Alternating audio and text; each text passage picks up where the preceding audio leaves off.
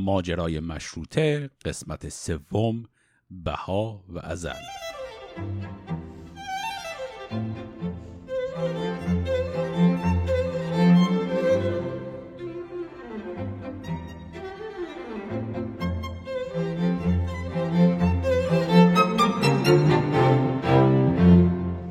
سلام من امیر خادم هستم و شما به سومین قسمت از ماجرای مشروطه گوش می‌کنید. در قسمت قبلی با هم شروع جنبش بابیه رو مرور کردیم و داستان این جنبش تا زمان مرگ شخص باب در سال 1229 هجری شمسی رو بحث کردیم. در این قسمت می‌خوام باقی بحث جنبش بابیه و سرگذشتش تا رسیدن به زمان انقلاب مشروطه رو مرور کنیم. قبل از اینکه اصلا این قسمت رو شروع کنیم. یک نکته خیلی مختصر رو می‌خوام عرض کنم درباره ذکر تاریخ های وقایع در این برنامه. همونطور که در قسمت قبل هم شنیدید من تمام تاریخ های اتفاقات مهم رو به هجری شمسی میگم. باید یادمون باشه که در اون زمان هنوز استفاده از تقویم هجری شمسی به عنوان تقویم رسمی کشور مرسوم نبوده. در حقیقت استفاده از تقویم هجری شمسی به عنوان تنها تقویم رسمی از دوران رضاشاه در ایران مرسوم میشه و از اون زمان به بعد دیگه تقویم قمری فقط برای مناسبات مذهبی استفاده میشه. در دوره قاجار وقایع رو معمولا با همون تقویم قمری ذکر می‌کردن. بنابراین مثلا تاریخ اعدام علی محمد باب رو در متون دوران قاجار به صورت 28 شعبان 1266 ذکر می‌کنن. ولی من این تاریخ رو به صورت شمسی گفتم یعنی 18 تیر 1229 کلا سیاست بنده در این پادکست در مورد ذکر تاریخ ها همیشه بر اساس تاریخ هجری شمسیه. و اگر وقایع مربوط به خارج از ایران هم باشه تاریخ میلادی رو هم ذکر می‌کنم.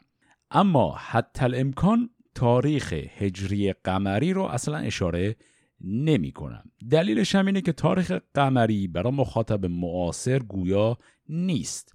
یعنی اگه شما بشنوید 28 شعبان 1266 نمی‌تونید بدون استفاده از تقویم های آنلاین بفهمید که چند سال پیش بوده یا اصلا در چه فصلی بوده تابستون بوده یا زمستون.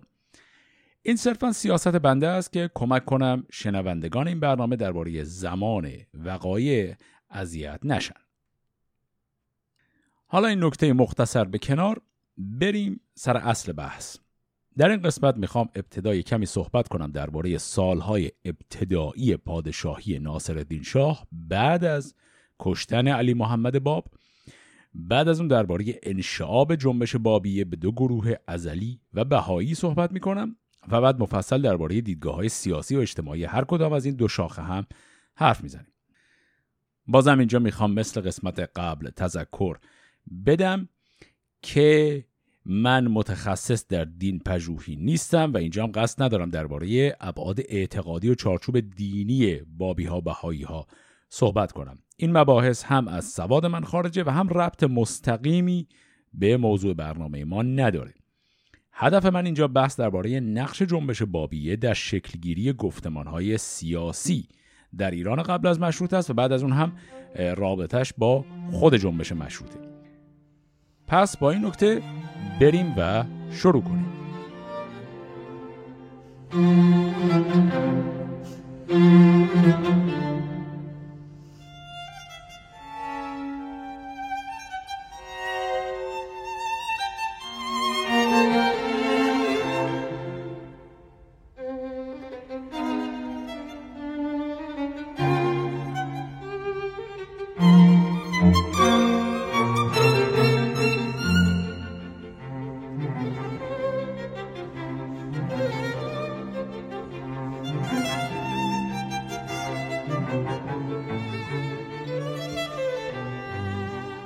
در روز 24 مرداد سال 1231 یعنی حدوداً دو سال بعد از اعدام سید علی محمد باب یک گروه سه نفره از بابی ها به کاروان ناصر الدین شاه که آزم شکارگاهی در بیرون از تهران بود حمله می‌کنن و با تپانچه به خود شاه جوان هم شلیک می‌کنن. تا ملازمان و نوکران شاه بجنبن و این سه نفر رو بگیرن چند تیر به سمت شاه شلیک میشه ولی هیچ کدوم آسیب جدی به او نمی‌زنن.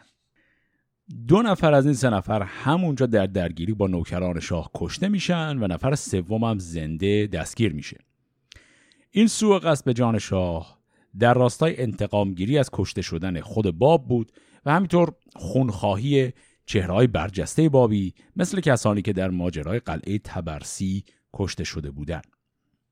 در این زمان تعداد زیادی از رهبران بابی از جمله اکثر اعضای حروف حی یا کشته شده بودند یا دستگیر برای همینم دربار قاجاری تا قبل از این سوء قصد فکر می‌کرد که فتنه بابی کلا خوابیده و از بین رفته اما این جریان نشون داد که بابی ها نه تنها از بین نرفتن بلکه در مسیر مبارزه مسلحانه ثابت قدمم هستن اگر خاطرتون باشه در قسمت قبل گفتم که سر ماجرای تبرسی خیلی درست معلوم نبود که آیا بابی ها عمدن خودشون می‌خواستن وارد فاز جهاد آخر زمانی علیه حکومت بشن یا اینکه به خاطر خشونت نیروهای دولتی به سمت واکنش مسلحانه هل داده شدن. در اون زمان هنوز این قضیه خیلی واضح نبود. اما در زمان این سوء قصد یعنی حدودا سه سال بعد از قائله تبرسی دیگه اینجا واضح شد که جنبش بابیه کاملا وارد فاز مبارزه مسلحانه شده. اگر بخوایم از واژگان سیاسی معاصر استفاده کنیم میشه گفت که در این مقطع جنبش بابیه یک منش تروریستی پیدا کرده البته طبعا در اون زمان هیچکس از این اصطلاح تروریسم هنوز استفاده نمی کرد.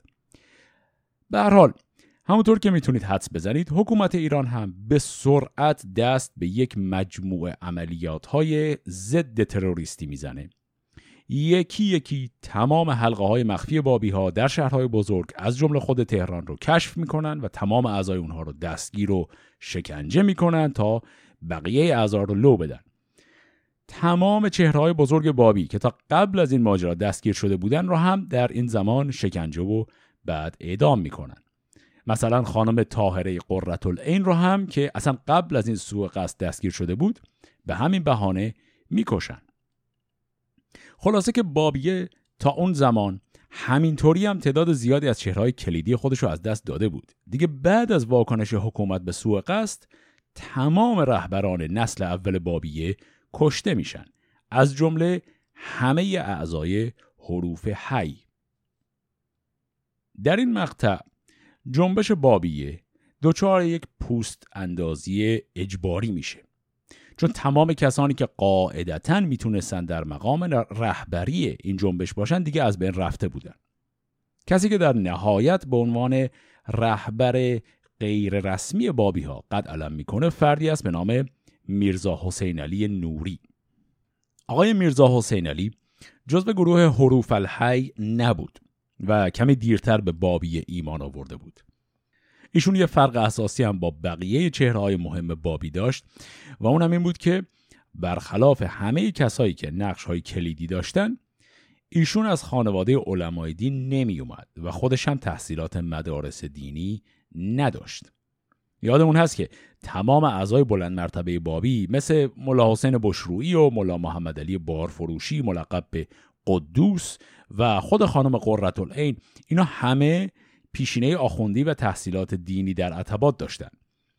آقای میرزا حسین علی نوری برخلاف اینا از یک خانواده دیوانی و سیاستمدار می اومد. پدر این آقای حسین علی که اسمش بود میرزا آقا بزرگ نوری خودش یکی از سیاستمداران دوره فتلی شاه بود. در سالهای ابتدایی جنبش بابیه آقای میرزا حسین علی بین پیروان باب برای خودش یک ارج و احترامی پیدا کرده بود چون جاگاه اقتصادی بهتری داشت و از خودش توانایی های مدیریتی و سیاسی هم نشون داده بود. ولی از نظر دینی و دانش فقهی هم قد و قامت باقی چهرهای بزرگ جنبش نبود. مثلا اگه یادتون باشه گفتم که بعد از اسارت باب رهبران جنبش در منطقه به نام بدشت جمع شدن و جلساتی داشتن که در اونها خانم قررت العین و آقای قدوس با هم مشاجره داشتن. اون جلسات به میزبانی همین آقای حسین علی نوری انجام شد. یعنی وقتی بابی ها رسیدن به روستای بدشت آقای میرزا حسین علی رفت و چند تا باغ رو از ساکنین اونجا اجاره کرد و بابی ها رو در اون باغ ساکن کرد و اونجا جلسه گرفتن. اتفاقا در همون اجتماع بدشت بود که یک لقب هم آقای میرزا حسین علی برای خودش انتخاب کرد و اون لقب هم بود بها در ماجرای بعد از بدشت یعنی همون قضیه قلعه تبرسی آقای میرزا حسین علی تلاش کرد خودش رو به قلعه برسونه ولی قبل از رسیدن به قلعه دستگیر شد و حتی برای مدت کوتاهی به نظر می رسید ممکن بود اعدام هم بشه ولی در نهایت زنده موند. حالا برگردیم سن ماهای بعد از سوء قصد به جان ناصر شاه. تنها کسی از چهرهای بزرگ بابی که هنوز زنده بود همین آقای میرزا حسین علی ملقب به بها بود. ایشون را هم دستگیر کردن و چهار ماهی هم در سیاهچالی در تهران اسیر بود. ولی میرزا حسین علی یه مزیت بزرگی نسبت به باقی بابی های اسیر شده داشت همونطور که الان گفتم ایشون از یک خانواده سیاستمدار و دمکلفت می اومد برای همین تونست برای خودش به اصطلاح امروزی پارتی جور کنه شوهر خواهر آقای میرزا حسین علی کارمند سفارت روسیه در ایران بود. از طرف دیگه هم صدر اعظم ایران در اون زمان میرزا آقاخان نوری بود. این زمانیه که دیگه امیر کبیر کشته شده و یه صدر اعظم دومی به جاش اومده به نام میرزا آقاخان نوری. این میرزا آقاخان همشهری آقای حسین علی بود و یه نسبت فامیلی دوری هم با ایشون داشت. خلاصه به واسطه پارتی هایی که میرزا حسین علی نوری ملقب به جناب بها تونست برای خودش جور کنه برخلاف باقی چهرهای بزرگ بابی که همه کشته شدن ایشون زنده موند و بعد از چهار ماه اسارت تونست حکم خودش رو تقلیل بده به تبعید. ایشون به همراه خانوادش از ایران خارج میشه و در فروردین سال 1232 به بغداد میره. آقای میرزا حسین علی یه برادر ناتنی کوچکی هم داشت به نام میرزا یحیی نوری. این دو برادر با هم 13 سال اختلاف سنی داشتن. میرزا یحیی هم نقش مهمی در ماجراهای بعدی جنبش بابیه داشت و باید همینجا معرفیش کنیم. میرزا یحیی در همون سالهای نوجوانی تحت تأثیر برادر بزرگترش به بابیه ایمان میاره و تقریبا همه جاهایی که آقای حسین علی می‌رفت این برادر کوچک رو هم با خودش می‌برد. در جریان اجتماع بدشت هم آقای میرزا یحیی با برادرش حسین علی اونجا بود. همونجا هم وقتی که حسین علی لقب بهار رو برای خودش انتخاب کرد میرزا یحیی برای خودش لقب صبح ازل رو انتخاب کرد. و حدس می‌زنید دلیل این انتخاب نام هم چی بود؟ بله عدد ابجد کلمه ازل میشه 38 که برابره با عدد ابجد اسم یحیی. اینا هم خلاصه ما رو کشتن با این ابجد بازیاشون خلاصه این دو برادر از اینجا به بعد با نامهای صبح ازل و بها یا بعدتر الله معروف میشن. زمانی که شخص باب در زندان چهریق در آذربایجان اسیر بود و دیگه ماهای آخر زندگیش بود. در اون زمان در یک نامه کوتاه که به عنوان وصیت نامه شناخته می‌شد همین آقای میرزا یحیی رو به عنوان وسی و جانشین خودش اعلام می‌کنه. برای خیلی از مورخین هنوز دلیل این قضیه درست معلوم نشده چون در زمانی که باب اون نامه را نوشت آقای میرزا یحیی فقط 18 سالش بود. یکی از حدس هایی که بعضی از مورخین می‌زنن اینه که باب در حقیقت می‌خواسته نامه رو خطاب به برادر بزرگتر میرزا یحیی یعنی همون آقای حسین علی ملقب به بها بنویسه. ولی از ترس اینکه نامه ها باعث شه حسین علی هم از جانب حکومت تحت فشار قرار بگیره عمدن خطاب به برادر نوجوانش نوشته که به قولی رد گم کرده باشه. البته اینا صرفا یک فرضیه است و ممکن هم است که واقعا باب فکر کرده یه پسر 18 ساله باید جانشینش بشه. به هر حال جناب باب حرفا و افکار عجیب غریب کم نداشته. اینا هم در نظر داشته باشیم که همونطور که در قسمت قبل شنیدید آقای باب هیچ وقت صاف و مستقیم حرف نمی‌زد. این وصیت نامه هم که میگم خطاب به میرزا یحیای صبح ازل نوشته شده این خطاب بودنش فقط به خاطر اینه که تو خط اول این وصیت نامه اسم ازل اومده و اینکه حالا واقعا معنی این چی بوده باشه خیلی معلوم نیست. حالا به هر حال واقعیت ماجرا هرچه بود در سال 1232 وقتی که میرزا حسین علی از زندان بیرون اومده بود و ساکن بغداد شده بود چند ماه بعد برادر کوچکش همین آقای میرزا یحیی هم بهش میپیونده و در عراق ساکن میشه. از همینجا نطفه یک اختلافی بین این دو برادر شکل می‌گیره. آقای یحیی صبح ازل که در زمان این تبعید فقط 21 سالش بود این قضیه وسیع و جانشین باب شدن رو اینو خیلی جدی می‌گیره. برخلاف برادر بزرگترش آقای بها که در ماجرای ترور ناصرالدین شاه اصلا نقشی نداشت و صرفا چون یه چهره مهم بابی بود دستگیر شده بود. برخلاف اون آقای صبح ازل خیلی با جان و دل وارد این فعالیت های تروریستی میشه. ایشون نقشه یک شورشی رو هم ریخته بود که قرار بود همزمان با ترور ناصرالدین شاه انجام بشه. ولی به دلایلی احتمالا به نظر می‌رسه چون ترور ناموفق بود نقشه ایشون هم خراب شد و اون شورش اتفاق نیفتاد.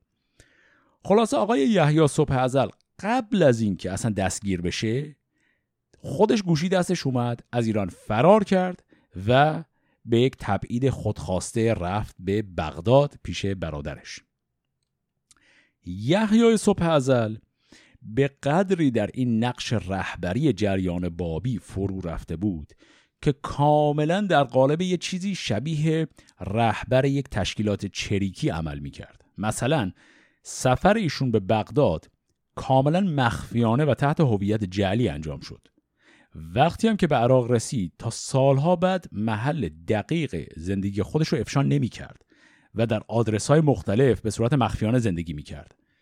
ایشون یک هویتی برای خودش ساخت که تلفیقی بود از رهبر یک فرقه مذهبی و رئیس یک گروه مسلح زیرزمینی در سالهایی که در عراق بود یک حلقه مخفیانه برای خودش درست کرده بود به نام شهدا و فقط اعضای همین حلقه شهدا اجازه دسترسی مستقیم به او رو داشتن. دقیقا خلاف این منش رو برادر بزرگتر یعنی آقای میرزا حسین علی بهاءالله داشت. حسین علی از اینکه بابیه اینقدر سریع تبدیل به یک جریان خشونت طلب شده بیزار بود. خیلی درست معلوم نیست که آیا از همون اول ایشون مخالف جهاد بود یا اینکه بعدا وقتی میزان سرکوب حکومت رو دید نظرش عوض شد. اما چیزی که خود آقای بها در متونی که بعدا نوشت ادعا کرد این بود که همیشه اصلا از بچگی ایشون از هر نوع خشونتی بیزار بود و بلخص از ایده جهاد در اسلام هم بدش میومد این ادعایی بود که در سالهای زندگی در تبعید ایشون مطرح کرد. اختلاف بین دو برادر. در سالهایی که در بغداد زندگی می‌کردند چندان زیاد نبود. اما به مرور زمان معلوم شد که جایگاه رهبری آقای بهاءالله مستحکمتر از برادر کوچکشه. وقتی که این دو در بغداد بودن ایرانی های بابی زیادی برای زیارت به سراغشون می‌رفتن. یکی از مزایای زندگی در بغداد این بود که به عتبات عالیات نزدیک بود. ایرانیا که خب اکثرا شیعه بودن در حالت عادی هم همیشه کرور کرور برای زیارت کربلا و نجف و سامرا به عراق سفر می‌کردن. برای همینم بابی های ایران تحت لوای همین زیارت کربلا و اینها اینا می‌رفتن به عراق برای دیدن رهبرانشون که همین دوتا برادر بودن. اما در عمل فقط آقای بهاءالله رو زیارت می‌کردن. چون گفتم که آقای صبح ازل در اون سالها مخفیانه زندگی می‌کرد. اصلا اجازه نمی‌داد کسی مستقیما به دیدارش بره.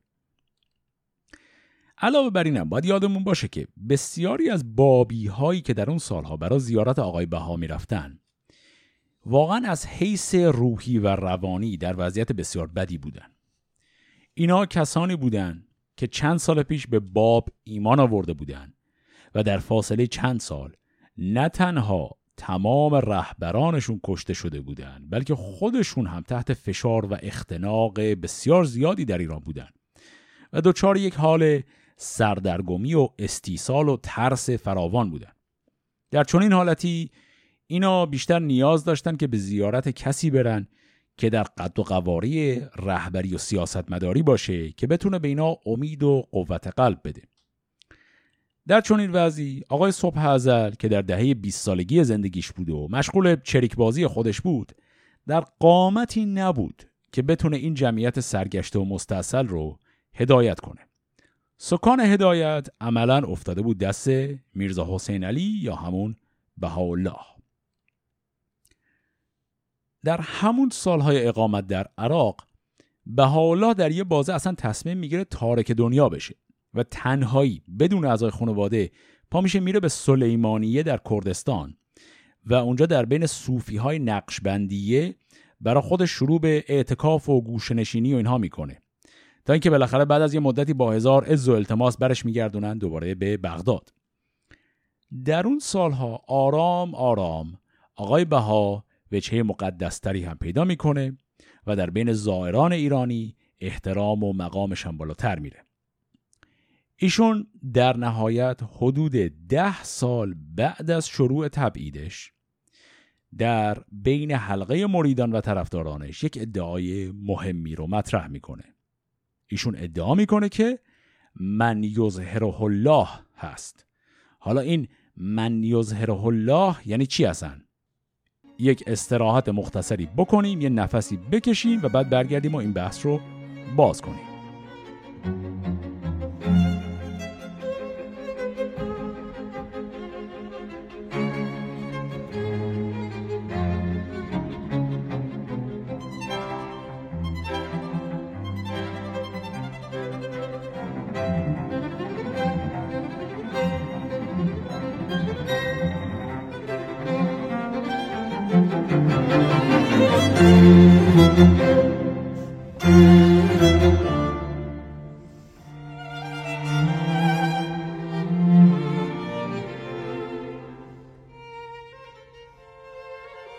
اصطلاح عربی من یظهره الله یعنی کسی که خدا او رو ظاهر کرده.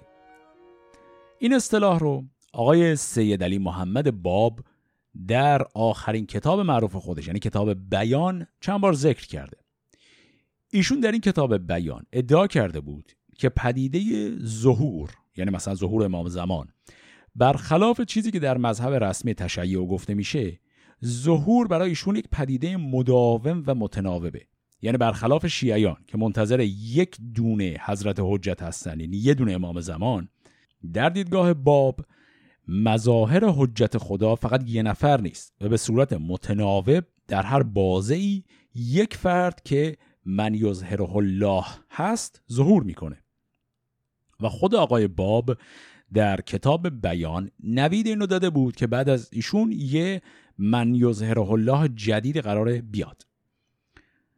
در سال 1242 شمسی یعنی ده سال بعد از شروع تبعید در بغداد آقای میرزا حسین علی بهاءالله در جمع خصوصی پیروان نزدیکش ادعا کرد که اون من یظهره الله که آقای باب وعدش رو داده بود همین خود ایشون هستن. به عبارت آقای بهاءالله نه تنها ادعای جانشینی باب رو کرد بلکه این ادعا رو به شکلی کرد که بتونه تفسیر دینی خودش رو هم ارائه بده. چرا؟ چون همونطور که وقتی باب ادعای قائمیت کرد بخشی از ادعاش این بود که حالا شرع اسلام باید از نو تعریف بشه. به همین شکل هم آقای بهاءالله با ادعا کردن اینکه خودش مظهر الهی بعدی هست مدعی شد که الان باید در این دین یک چیزهای از نو تعریف بشه. دو تا چیز خیلی مهم رو آقای بهاءالله از نو تعریف کرد. یعنی در این بازسازی و تجدید دین که از طریق ظهور یک مظهر الهی جدید فرصتش فراهم شد ایشون اومد و دو تا چیز انگوش گذاشت. یک اینکه کلا در این آین جدید رکن جهاد رو ایشون حذف کرد. همونطور که چند دقیقه پیش گفتم آقای بهاءالله برخلاف برادر کوچکش کلا با اینکه جنبش باب به سمت مبارزه مسلحانه کشیده شد موافق نبود. و از اینکه پیروان باب هم در ایران داشتن جور همین مبارزات رو میکشیدن و زندگیشون کاملا در اختناق بود هم راضی نبود. برای همین در دیدگاه ایشون کلا جهاد به معنای مبارزه مسلحانه با کفار ملغا شد. چیز دیگه ای هم که ایشون باز تعریف کرد دوری از علوم غریبه و رمزگشایی ها و معانی باطنی و این چیزا بود. اینا چیزایی که خود آقای باب درشون استاد بود. این مکتب جدیدی بود که آقای بهاءالله تعریف کرد و به مرور زمان طی چند نسل تبدیل شد به یک دین جدید به نام دین بهایی. لازمه که اینو ذکر کنم که تو این مقطع تاریخی هنوز چیزی به نام دین بهایی به عنوان یک دین مجزا و مستقل کامل تعریف نشده. و پیروان آقای بهاءالله حداقل تا چند دهه هنوز خودشونو بابی حساب می‌کنن. این پوست انداختن این مکتب دینی و کسب هویت مستقل یه مقدار زمان می‌بره. تو این مقطع هنوز شکل نگرفته. درباره این بحث صلح طلبی و دوری از جهاد در دیدگاه های آقای بهاءالله می‌خوام یه مثال ملموس بزنم. یه متن مختصری رو می‌خونم از خود آقای بها که این متن در کتابی ذکر شده به نام ماعده آسمانی اثر یک نویسنده بهایی به نام عبدالحمید اشراق خاوری. تو این متن کوتاه آقای بهاءالله داره اشاره می‌کنه به اولین باری که در سالهای جوانی با یکی از داستانهای تاریخ صدر اسلام آشنا شد. یه داستانی هست معروف به داستان جنگ پیغمبر با قبیله بنی قریزه که یه قبیله یهودی ساکن مکه بود. حالا وارد جزئیات این داستان نمیشم اما در این داستان از جنگ های پیغمبر وقتی بر قبیله بنی قریزه پیروز میشن دستور میدن که تمام مردان این قبیله رو بکشن و همه زنها و بچه ها رو به اسارت بگیرن. ببینیم نظر آقای بهاءالله درباره خوندن این داستان از صدر اسلام چی بود. اینطوری میگه. در کتب سماوی از قراری که بعضی از احزاب ذکر نموده و می نمایند حرق کتب و قتل نفوس و منع از اتحاد که سبب اعظم است از برای ترقی عباد و ارتقاء بلاد بوده. ولکن در فرقان و بیان اعظم از آن مذکور و مرقوم این مظلوم در طفولیت در کتابی که نسبتش به مرحوم مغفور ملا باقر مجلسی بوده غزوه اهل قریزه را مشاهده نمود و از آن حین محموم و محزون بود به شعنی که قلم از ذکرش عاجز. اگرچه آنچه واقع شده امر الله بوده و مقصود جز قطع دابر ظالمین نبوده ولکن چون دریای عفو و فضل بیکران مشاهده می‌شد لذا در آن ایام از حق جل جلاله می طلبیدان چرا که سبب محبت و الفت و اتحاد کل من علل ارز بوده. تا آنکه در دویم ماه مولود قبل از طلوع جمیع اطوار و ذکر و فکر منقلب شد انقلابی که بشارت عروج می‌داد. این انقلاب تا دوازده یوم متتابع و متوالی نازل و ظاهر بعد امواج بحر بیان مشهود و تجلیات نیر اطمینان مشرق و موجود. الا ان انتهى الامر الى حین الظهور اذا فزت بما جعله الله مبدأ فرح العالمین و مشرق الاطاع لمن في السماوات والارضین و بعد از قلم اعلا آنچه سبب زحمت و مشقت و اختلاف بوده به امر مبرم محتوم برداشتیم و آنچه علت اتفاق و اتحاد نازل و جاری. خب اینی که خوندیم مثلا یعنی چی؟ این زبانش یه مقداری زبان آخوندی بود. لازمه که به زبان معمول آدمیزادی ترجمه بشه. ایشون گفت که در کتابای آسمانی که هم شامل قرآن میشه هم و هم آثار آقای باب گفته شده که کارهای مثل کشتن آدما و سوزوندن کتابهای دشمنان برای مؤمنین خوبه. به عبارتی مزایای جهاد علیه کافران گفته شده.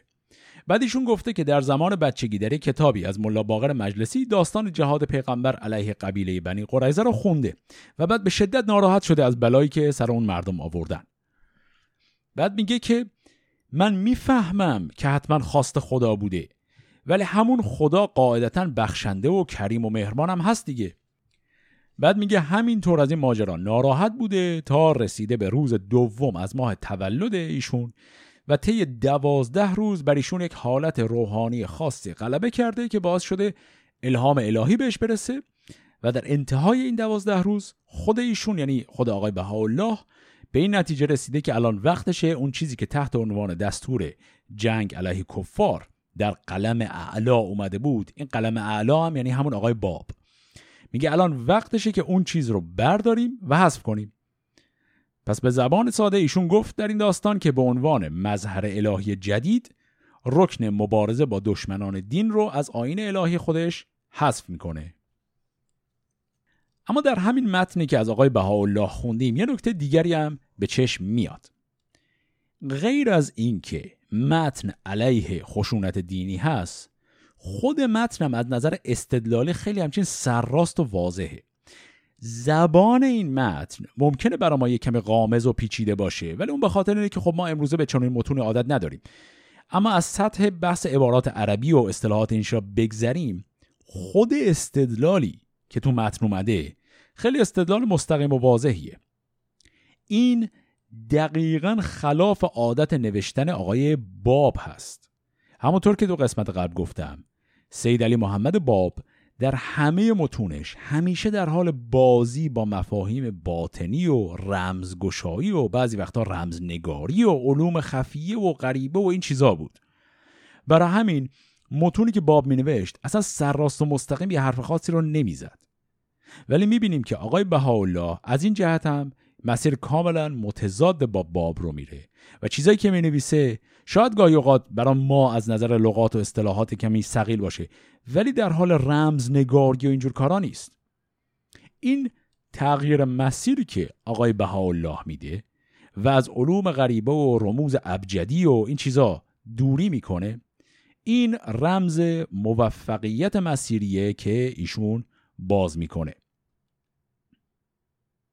اما حالا خیلی سریع هم جلو نریم. برگردیم سر وضعیت اینا در بغداد. طبعا بغداد بخشی از قلمرو عثمانی بوده و حداقل ظاهر بهاءالله و صبح ازل از دست نیروهای حکومت ایران دور بودن. اما این دوری خیلی هم طول نکشید. واقعیت اینه که بزرگترین دشمن بابیه در اون زمان شخص شخیص ناصرالدین شاه بود. دلیل مخالفت ناصرالدین شاه با بابی هم ربطی به دلیل مخالفت مثلا مراجع تقلید و علمای دین نداشت. مخالفت اونا از زاویه سنفی و اعتقادی بود. مخالفت ناصرالدین شاه خیلی شخصی تر از این حرفا بود. ترس عظیمی که اون سوء قصد بابی ها بر دل آقای ناصرالدین شاه انداخت تا آخر عمر باهاش موند. ایشون در حدی از بابی ها میترسید و نفرت داشت که در تمام پنج دهه پادشاهیش هر وقت حس می‌کرد کسی جایی علیهش ممکنه توطعه بکنه اولین حدسش می‌رفت سمت اینکه بابیا باز سراغش اومدن. ترس ناصر دیشا از بابیا به حدی زیاد بود که یه بار دهه ها بعد از سوء قصد یه بنده خدای بیچاره ای با عریضه ای تو دستش اومد شکارگاه جلوی شاه و کاغذ رو گرفت بالا خودش رسون به اسب شاه. اون بدبخت می‌خواست تقاضای خودش درباره یه چیزی رو به شاه برسونه. ولی شاه این صحنه اومدن رعیت رو که دید یادش افتاد به همون سوء قصد بابی ها. انقدر ترسید که داد نوکرانش اون رعیت بیچاره را همونجا زدن و انقدر زدنش که طرف رو همونجا کشتن. با این درجه نفرتی که ناصرالدین شاه از بابیا داشت حضور اونا در نزدیکی عتبات در عراق براش آزاردهنده بود. بلخص که خب دیدیم ایرانی های زیادی هم به راحتی اونجا سفر می‌کردن و به همین دلیل تبعید بهالا و صبح ازل خیلی هم تبعید بدی براشون نبود. قوای دیپلماتیک ایران در عثمانی به رهبری سفیر ایران در استانبول به نام میرزا حسین خان مشیر و دوله تلاش های زیادی می‌کنن تا برای این دو نفر دردسر درست کنن از بعضی قرائن و شواهد به نظر میاد که حتی دربار تهران چند بار به فکر افتاده بود که بهاءالله رو دستگیر کنه و به عبارتی آدم ربایی کنه و از بغداد بیارنش به خاک ایران و احتمالا بکشنش. تنها دلیل اینکه چون این کاری هم نکردن این بود که علاقه نداشتن با دولت عثمانی سر این قضیه به دردسر بخورن. تهدیدهای این شکلی علیه بهاءالله صبح ازل به قدری زیاد شد که بعد از چند سال اینا خودشون رو طبعی عثمانی می‌کنن. یعنی به زبان امروزی درخواست شهروندی عثمانی رو می‌کنن تا به این شکل دیگه رسما تحت حمایت دولت عثمانی باشن. بالاخره بعد از حدود ده سال تبعید در عراق به خاطر سالها اصرار و رایزنی آقای حسین خان مشیر و دوله دربار استانبول حاضر میشه این دو رهبر بابی رو بازم تبعید کنه که از عتبات دور باشن. در ضمن این آقای مشیر و دوله را هم تو ذهنتون داشته باشید. در این قسمت ایشون نقشش خیلی مختصره. فقط در همین حد که به عنوان سفیر ایران خیلی بابی ها رو اذیت کرد. ولی جدای از اینا ایشون در سالهای پادشاهی ناصرالدین شاه سیاستمدار خیلی مهمی بود. که حالا در قسمتهای آینده مفصل درباره کارهاش صحبت می‌کنیم. خلاصه قضیه این که در تابستان سال 1242 هجری شمسی بهاءالله و صبح ازل به همراه خانوادهاشون از بغداد مجددا تبعید میشن. اینا حدودا شش ماه موقتا در استانبول میمونن و بعد فرستاده میشن به شهری به نام ادرنه. که غربتر از استانبول هم هست. میشه لب مرزش با بلغارستان و یونان. هدف از فرستادن اینا به ادرنه هم دور کردنشون بود از مرز ایران. دیگه یعنی از ادرنه دورتر نمی‌شد.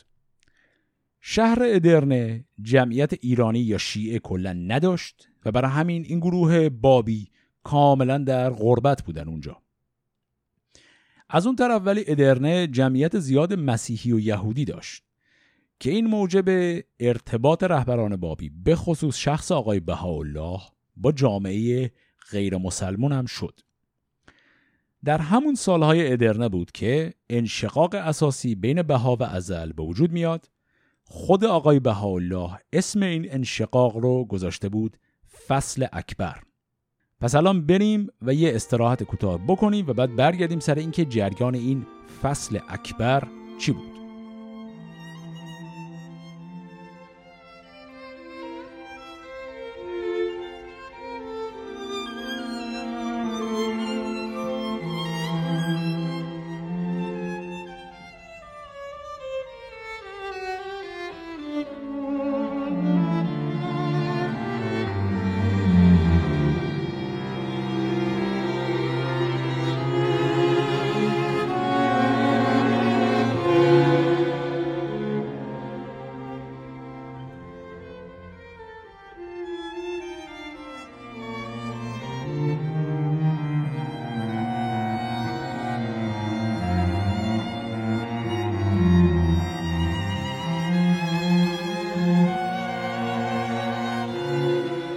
گفتم که در سالهای آخر زندگی در بغداد آقای بها در میان اعضای خانواده و پیروان نزدیکش ادعا کرد که من یظهره الله هست.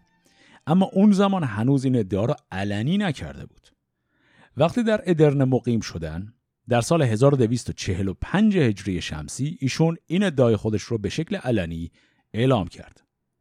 اینجا بود که وارد دعوا با برادر کوچک خودش یعنی آقای یحیی صبح ازل شد. چون طبعا آقای صبح ازل به استناد به همون وصیت جناب آقای باب که هنوز ادعاش بر این بود که وصی و جانشین رسمی باب خود ایشونه. ایشون هنوز بر اون حرف بود. حالا که بهاءالله اومده و به عنوان مظهر جدید الهی خودش رو معرفی کرده خب کلا به این معناست که بهاءالله یه دور می‌خواد به زبون امروزی بابیه رو update بکنه. و طبعا این کار معنیش میشه بی اهمیت شدن مقام صبح ازل. به همون دلالی که گفتم بخش خیلی بزرگتری از جامعه بابیه ایران طرفدار و مرید آقای بهاءالله بودن. در این مناقشه بین دو برادر آقای صبح ازل کلا دست پایینتر رو داشت. غیر از اینکه صبح ازل جوونتر بود و طی سالهای قبلم از خودش توانایی رهبری زیادی نشون نداده بود یه اختلاف خیلی بزرگتر هم بین این دو بود. صبح ازل هنوز کاملا در فضای نسل اول بابیه بود. یعنی نه تنها طرفدار جدی مبارزه مسلحانه بود بلکه هنوز در همون فضای علوم غریبه و رمزگشایی های خفیه و اینجور چیزا بود. برای بسیاری از بابی ها حالا که بیشتر از یک دهه از مرگ خود باب میگذشت این رمز بازیا و ابجد خونیا دیگه آرام آرام جذابیت و اهمیتشون کم شد.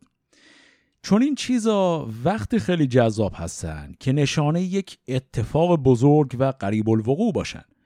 ولی حالا که چندین سال گذشته اون رهبران نسل اول بابی که همه کشته شدن اون دشمنان بزرگ دین که قرار بود سرنگون بشن هم هنوز سر جاشون هستن. توی همچین فضایی دیگه از یه جایی به بعد رمز بازی و علوم غریبه ارزش خودشون رو از دست میدن. آقای صبح ازل تا آخر عمر در همین حال و هوا باقی موند و کلا هیچ حرف جدیدی برای زدن نداشت. البته ایشون کتابای زیادی نوشت و هرچی سنشان بالاتر رفت از این فاز چریکی بیشتر بیرون اومد در هوای عرفان بیشتر فرو رفت. ولی در نهایت در آثارش نظریه جدید یا دیدگاه سیاسی و اجتماعی بدیعی تولید نکرد. و صرفا همون سبک نوشتن و افکار آقای باب رو تا آخر عمر ادامه داد. مسیر متضادش رو آقای بهاءالله رفت. یه موردش رو که دیدیم که آقای بهاءالله کلا با هر نوع مبارزه رسمی با ساختار حکومت مخالف بود. چه حکومت ایران چه عثمانی چه هر جای دیگه. علاوه بر این سالهای زندگی در ادرنه و حشر و نشر ایشون با مسیحی ها و یهودی های اونجا باعث شد که افق فکری بهاءالله هم متفاوت بشه ایشون به مرور زمان دامنه بحث گسترش دین جدید خودش رو از هیته شیعه و اسلام بیرون آورد و به خودش به عنوان رهبر یک دین جهان شمول نگاه کرد. یکی از روش هایی که بهاءالله برای استقرار جایگاه خودش به عنوان یک رهبر دینی انجام داد، نوشتن نامه های خطاب به رهبران سیاسی جهان بود. مثلا نامه خطاب به تزار روسیه، یکی دیگه خطاب به سلطان عثمانی، یکی خطاب به ملکه ویکتوریای انگلستان و الی آخر. اکثر این نامه ها رو ما درست مطمئن نیستیم که به چه شکلی به مخاطباشون ارسال می شدن. احتمالا اون نامه هایی که خطاب به رهبران سیاسی اروپایی می نوشت رو میفرستادن به سفارت یا کنسولگری اون کشور در عثمانی خیلی هم معلوم نیست که آیا اون پادشاهان و رهبران سیاسی خود اون نامه ها رو خوندن یا نه. اما چیزی که مهم بود نفس این کار بود که باعث شد بهاءالله در نظر پیروان خودش هم رهبر یک دین جهان شمول حساب بشه. از غذا یکی از این نامه ها را هم خطاب به شخص ناصرالدین شاه نوشت. این یک نامه رو ایشون اصرار داشت که حتما به دست خود ناصرالدین شاه برسه و برای همین صرفا به سفارت و اینا تحویل نداد. این نامه رو داد دست یکی از پیروانش که پسر جوانی بود از ایران اومده بود برای زیارت. و این پسر جوان مخفیانه میره به شکارگاه ناصرالدین شاه تا نامه رو تقدیم کنه و حدس می‌زنید که چی میشه؟ بله ایشون رو دستگیر و بعد شکنجه می‌کنن و در نهایت هم می‌کشن. در نامه هایی که خطاب به رهبران سیاسی اروپا نوشته ایشون سعی کرد جزئیات دین خودش رو توضیح بده و تا جایی که میشه دین خودش رو با دین مسیحی تطبیق بده که برای مخاطب مسیحی هم واضح باشه. در نهایت این نامه ها فارغ از اینکه به دست مخاطبش برسه یا نه یه نوع وسیله تبلیغی بود. چون حتی اگر خود مخاطب اصلی هم نمی‌خوند بالاخره کسای دیگه که میخوندنش. و به این شکل وجود آقای بهاءالله به عنوان یک رهبر دینی به طور ضمنی تایید می‌شد. اما نامه‌ای که خطاب به ناصر الدین شانوش خیلی مفصل بود و فراتر از صرفا تبلیغ دینی بود.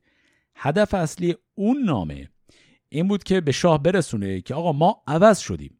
اون بابیایی که می‌خواستن شاه رو بکشن دیگه ما کاری به کارشون نداریم و خلاصه دنبال صلح و مقبولیت از طرف شاه بود. می‌خواست مطمئنم بشه که شاه دست از آزار پیروانش در ایران بر میداره. البته مقصود آقای بهاءالله در نهایت حاصل نشد و شاه ایران هم با این نامه هر چقدر که مفصل بود زنش نسبت به بابی ها از بین نرفت.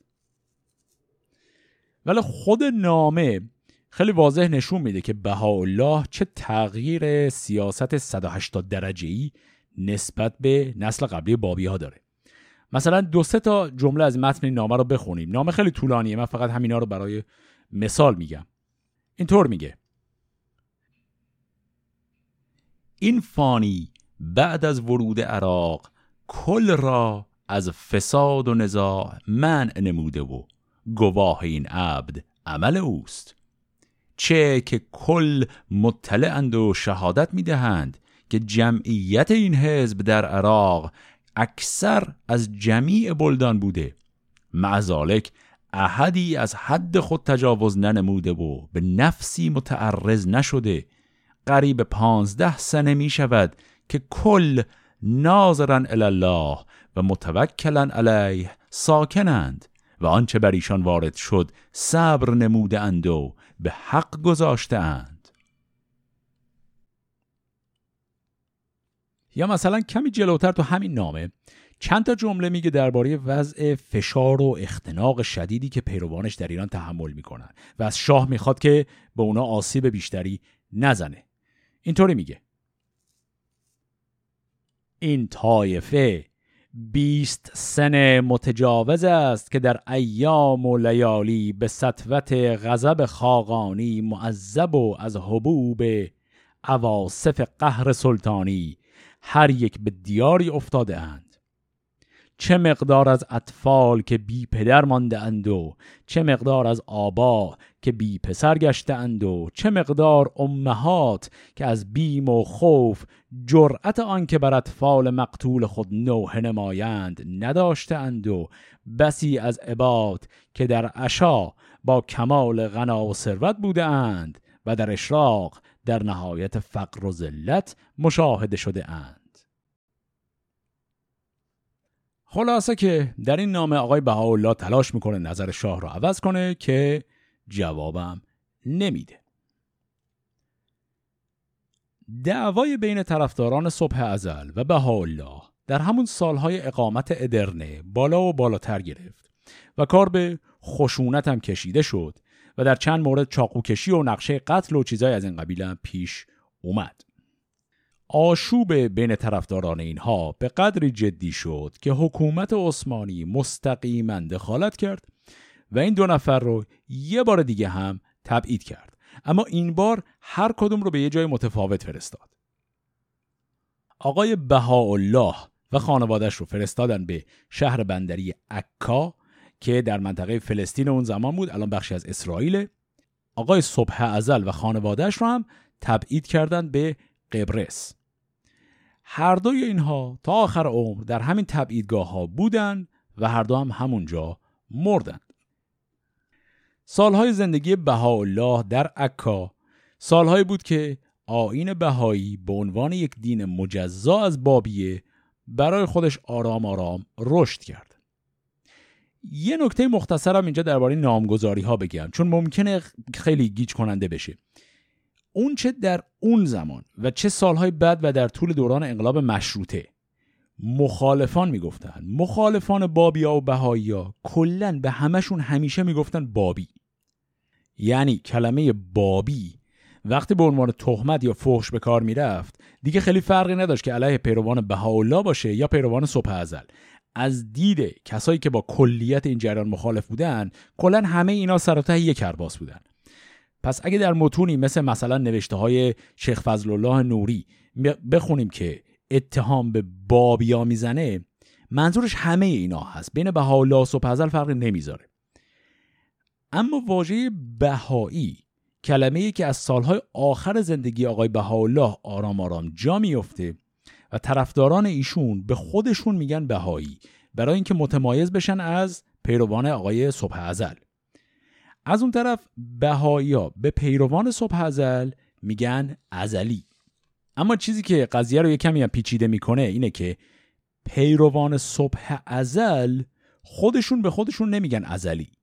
چون اونا معتقد نبودن که از بابی منشعب شدن. اونا هنوز معتقد بودن بابی اصلی خودشونن.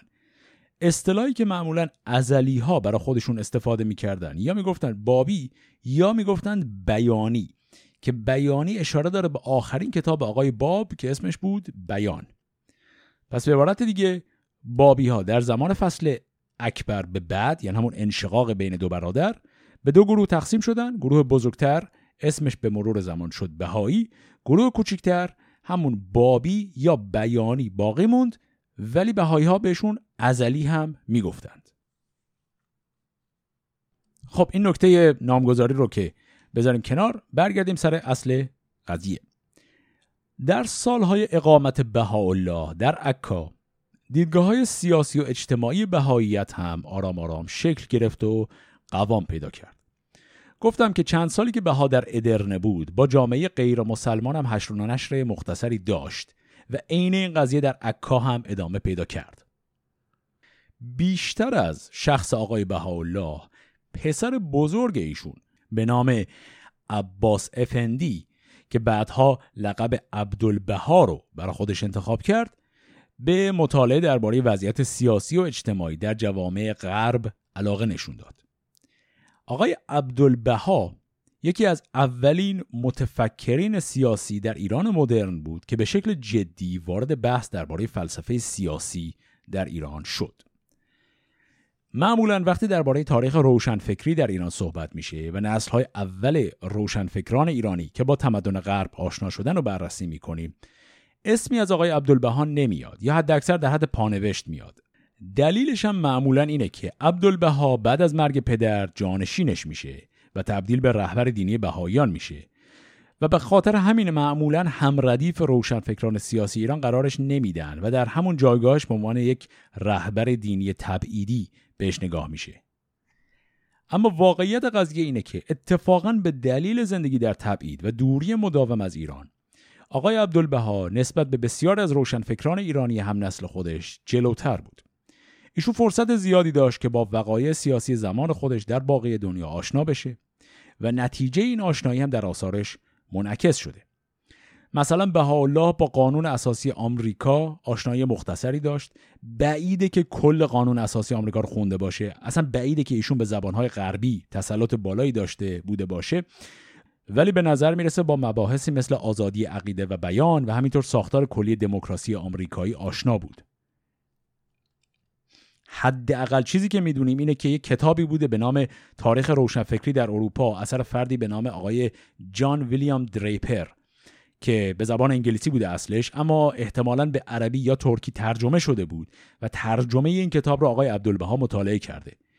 تو این کتاب مفصل پرداخته شده به پیشینه روشنفکری در غرب به خصوص برای چیزایی مثل متمم اول قانون اساسی آمریکا که اون متمم معروف درباره آزادی بیان هست. و آقای عبدالبها از طریق این کتاب با این مباحث آشنا شده. این حالا صرفا یک مثال هست. ایشون احتمالا متون مشابه دیگری رو هم خونده بوده. به همین شکل ایشون با جریانهای هم عصر در اروپا هم آشنا بود. مثلا ماجرای انقلابهای قرن 19 در فرانسه و روی کار اومدن لوی ناپلئون سوم رو هم کاملا می‌دونست. در اینجا می‌خوام بحث دیدگاه های سیاسی عبدالبها رو یه مقدار بیشتر شرح و بست بدم. بهترین منبع برای این کار هم کتابی هست به نام رساله مدنیه که ایشون آقای عبدالبها این کتاب رو در سال 1253 شمسی نوشت. زمانی که هنوز پدرش بهاءالله زنده بود و اون زمان آقای عبدالبها هنوز رهبر دینی نشده بود. تو این کتاب آقای عبدالبها فلسفه سیاسی خودش رو شرح میده. پس بریم و یه بخشای کوچکی از این کتاب رو با هم یه مروری بکنیم. ولی قبلش یه نفس مختصری بکشیم. یه لیوان آبم بخوریم و بعد برگردیم.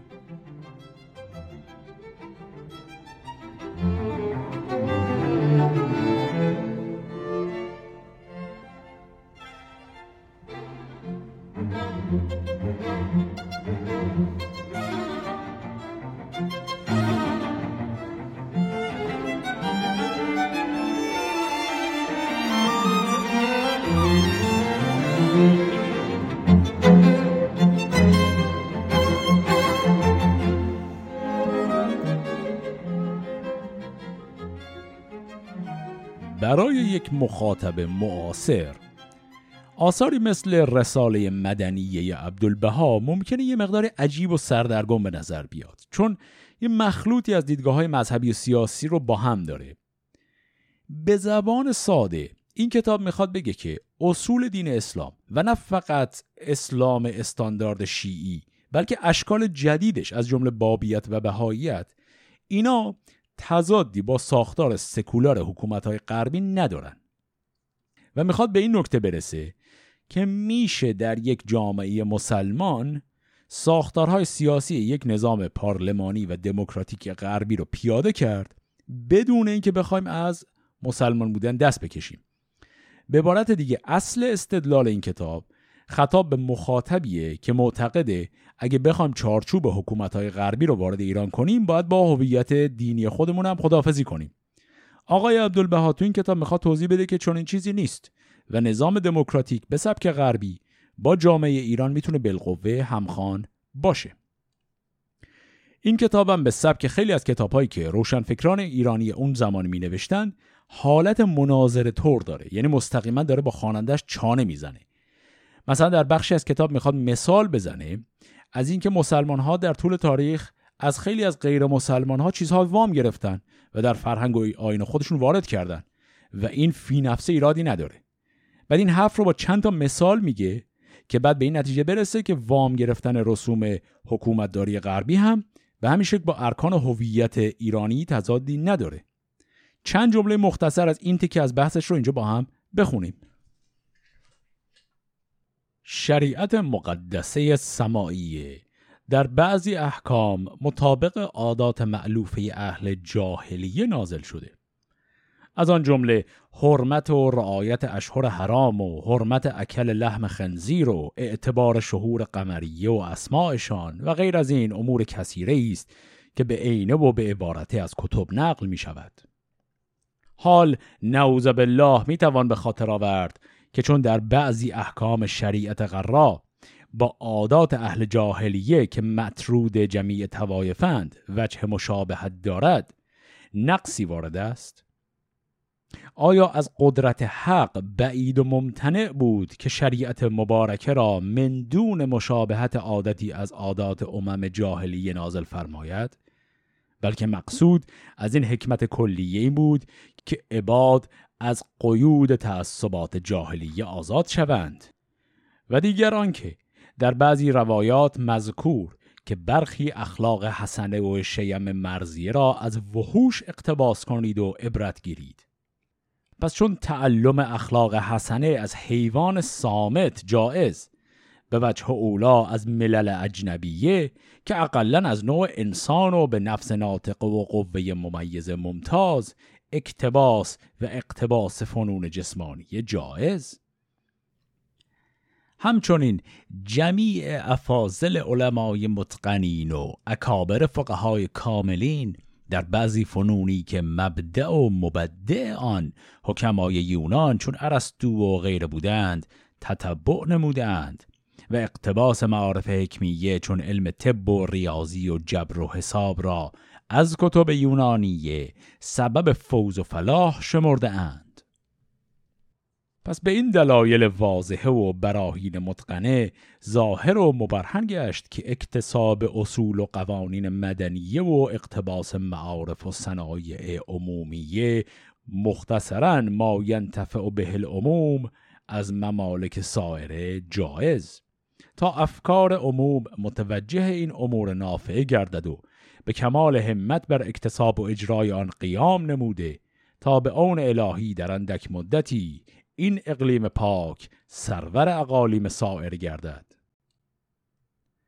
چیزی که اینجا ایشون گفت این بود که سه تا مثال زد.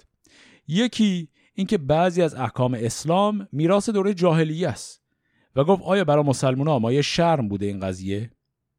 بعد گفت در احادیث داریم که بعضی رفتارهای خوب حیوانات رو هم میشه ازشون درس گرفت و استدلال کرد که اگر از حیوان بشه یه چیزی یاد گرفت نمیشه از بقیه انسان ها هم یاد گرفت. و دست آخر هم مثال آورد از اینکه بسیار از علوم قدیمی ما از حکمای یونانی اومده. با این سه مثال به مخاطب گفت که اقتباس از قوانین و ساختار حکومت های غربی برای یک جامعه مسلمان نباید مایه خجالت باشه. حالا از کجا بدونیم ایشون منظورش از این اقتباس از غربی چی بوده؟ یعنی مصادیق این اقتباس رو چی می‌دونسته؟ در خود همین کتاب رساله مدنی آقای عبدالبها چند بار به اختصار درباره حکومت پارلمانی صحبت می‌کنه. یه مثال مختصرش رو بزنم اینجا. اینجا بخشی از کتاب رو می‌خوام بخونیم که درش بخواد بگه که نظام پارلمانی و انتخاباتی ساختارش طوریه که خودش می‌تونه سلامت خودش رو تضمین کنه. منظورش چیه؟ اینجا هم باز در حال نوعی مناظره با خواننده فرضیه. داره فرض می‌کنه که خواننده میگه از کجا ما معلومه که بریم و نظام حکومتی پارلمانی غربی رو هم برداریم بیاریم ایران؟ و بعد دوباره بعد از مدتی درگیر فساد و ظلم و بدبختی که الان هست نباشیم. ایشون می‌خواد توضیح بده که منطقا در اون نظام چون اتفاق نمیافته. حالا چطوری این رو میگه؟ با هم چند جمله رو دوباره بخونیم. به نظر این عبد چنان میآید که اگر انتخاب اعضای موقته در مجالس ممالک محروسه منوط به رضایت و انتخاب جمهور باشد احسن است. چه که اعضای منتخبه از این جهت قدری در امور عدل و داد را مراعات می نمایند که مبادا سیت و شهرتشان مزموم گردد و از درجه حسن توجه اهالی ساقط شوند. در این چند جمله آقای عبدالبها استدلال ساده رو مطرح می‌کنه که امروزه برای خیلی از ما شاید واضح و بدیهی باشه. اونم این که وقتی نظام سیاسی انتخابی باشه افراد منتخب مجبورن برای حفظ آبروی خودشون مصالح عمومی رو لحاظ کنن. باید در نظر داشته باشیم که ما در این مقطع تاریخی هنوز در فازی هستیم که جامعه روشنفکر ایران تازه در حال نشو و نما هست و نظریه پردازی سیاسی به معنای قوام یافته و سنگین هنوز وجود نداره.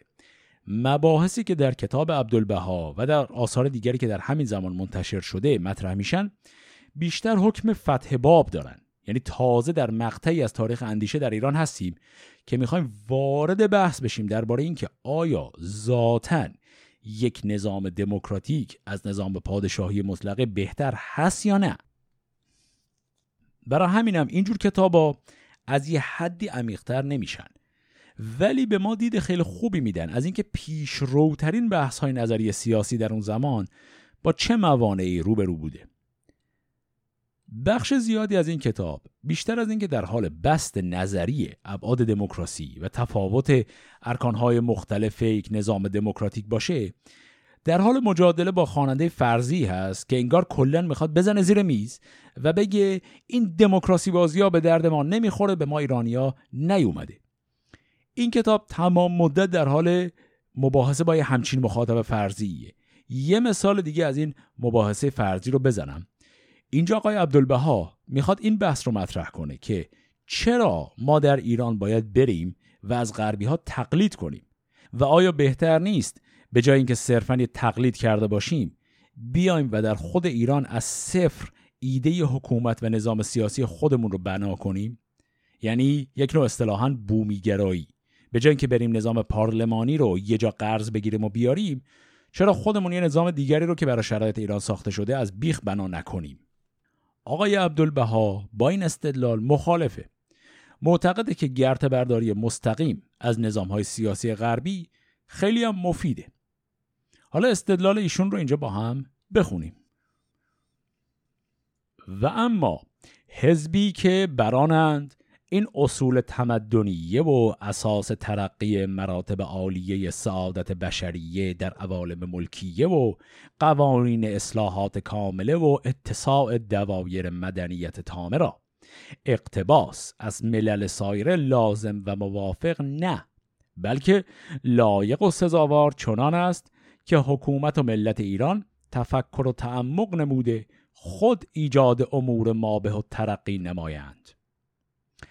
البته اگر عقول مستقیمه و مهارت کلیه فراعد ملت و همت و غیرت اشخاص شاخصه در دربار دولت و جهد بلیغ اصحاب درایت و کفایت که مطلع بر قوانین اعظم عالم سیاسی هستند جمع شوند و به کمال جهد و اقدام در جزئیات و کلیات امور تدبر و تفکر نموده به تدابیر صائبه ممکن است که بعضی امور اصلاحات کلیه یابد.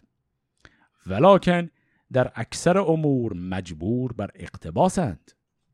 چه که قرونهای عدیده کرورها از نفوس عمر خود را صرف نموده و تجربه کرده تا آنکه آن امور اصلاحیه به حیز وجود آمده. حال اگر چشم از آن پوشیده شود تا آنکه در خود مملکت به نحو دیگر اسباب فراهم آید که ترقی معمول حاصل گردد. اولا آنکه اعثار کثیر بگذرد و مطلوب میسر نشود. مثلا ملاحظه نمایید که در ممارک سایره مدتی مدیده کوشیدند تا آنکه قوه بخار را کشف و معلوم و به واسطه آنچه بسیار امور و اشغال مشکله را که ما فوق طاقت انسان بود سهل و آسان نمودند حال استعمال این قوه را ترک نموده و سعی و کوشش شود تا آنکه قوه مشابهه این قوه کشف و ایجاد شود قرون کثیره لازم است. پس بهتران است که در استعمال این قوه قصوری نشود ولکن دائما متفکر در آن باشند که بلکه قوه اعظم از آن به دست آید. خب تا همینجا فکر کنم کافی باشه. استدلال این بخش از کتاب از اینم خیلی طولانی تره و اجزای دیگه هم داره که حالا فرصت پرداختن بهشون رو نداریم. اما در همین بخشی که خوندیم می‌خوام برای چند دقیقه توجه کنیم به مثالی که آقای عبدالبها زد. ایشون گفت که نظام سیاسی غربی ناشی از قرنها تلاش بوده و بر همین اطلاف وقته که اون رو استفاده نکنیم بخوام از صفر چیز جدیدی بسازیم. بعد برای توضیحش از ابعاد سیاسی و اجتماعی مثال نیاورد بلکه به جاش رفت سراغ علم و فناوری. گفت در غرب الان استفاده از انرژی بخار رو کشف کردن و این همه صنایع مختلف رو باش ساختن. بعد ما بیایم از این علم استفاده نکنیم به جاش برای خودمون یه منبع انرژی جدیدی کشف کنیم. چیزی که اینجا جالبه فاصله ای هست که افکار بهایی در این مقطع با اسلاف بابی خودشون داشتن در قسمت قبل گفتم که جنبش بابیه آخرین حرکت انقلابی در ایران بود که هنوز داشت در جهان سنتی و بدون آشنایی با اتفاقات دنیای مدرن فکر می‌کرد.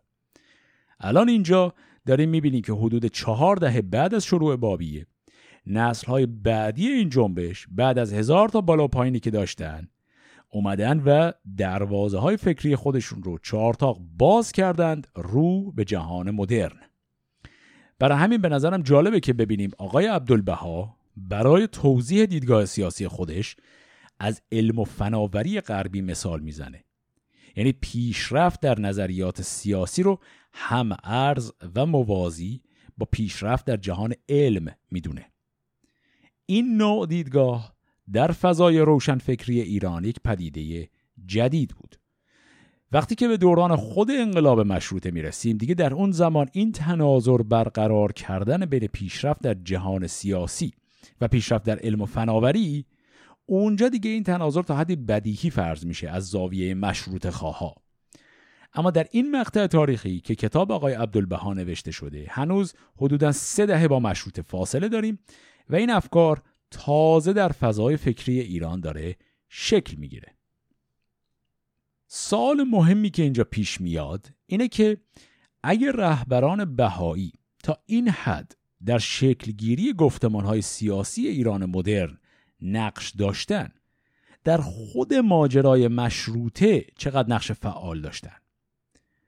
مهم هست که یادمون باشه آقای بهاءالله با حذف رکن جهاد از قاموس دینی خودش عملا پیروان خودش رو محدود کرده بود که هیچ نوع فعالیت خسمانه علیه حکومت انجام ندن. برای همین هم کتابی که پسرش عبدالبها نوشت اگرچه از نظر فکری و تئوریک داره سعی می‌کنه بحث لزوم ساختار سیاسی رو توضیح بده اما در هیچ جای کتابش خواننده رو ترغیب نمی‌کنه به انقلاب کردن. یا هر نوع مخالفت مستقیم که ممکنه منجر به سرشاخ شدن با نظام حاکم بشه. به زبان دیگه رهبران بهایی در این دوره تاریخی از نظر فکری و تئوریک نقش مهمی در شکل دهی به جریانهای روشن فکری ایران داشتند ولی تأثیرشون در هر گونه حرکت انقلابی علیه حکومت نزدیک به صفر بود. این البته به این معنی هم نبود که بهاءالله علاقه به وارد شدن پیروانش به عالم سیاست نداشت بلکه از مخالفت و مبارزه سیاسی جلوگیری می‌کرد. ممکنه بعضی از شما شنیده باشید که در آین بهایی امروزی یعنی حدود یک قرن و نیم بعد از بهاءالله کلا دخالت در امور سیاسی برای بهایی ها مزمومه این قاعده عدم دخالت در سیاست یه مقدار متأخرتره. یعنی در بازه سالهای ابتدایی شکلگیری بهاییت هنوز دخالت کلی در سیاست ممنوع نبود. فقط مخالفت و اناد با حکومت مضمون بود. به همین دلیل هم در ماجرای نهزت مشروطه چهرهای زیادی نداریم که از بهایی ها بوده باشن ولی یکی دو تا استثنا هم داریم. مهمترینشون هم فردی به نام ابوالحسن میرزا ملقب شیخ الرئیس. که در ماجرای استبداد صغیر هم شکنجه میشه و بعد در مجلس دوم هم نماینده میشه حالا بعدا به تفصیل درباره کارهای این آقای شیخ الرئیس حرف خواهیم زد ولی در نظر داشته باشیم که ایشون به عنوان یک بهایی در بین مشروط خواهان در اقلیت بود و در بین خود بهایی ها هم در اقلیت بود و اکثر بهایی ها در انقلاب مشروطه نقش فعال نداشتند.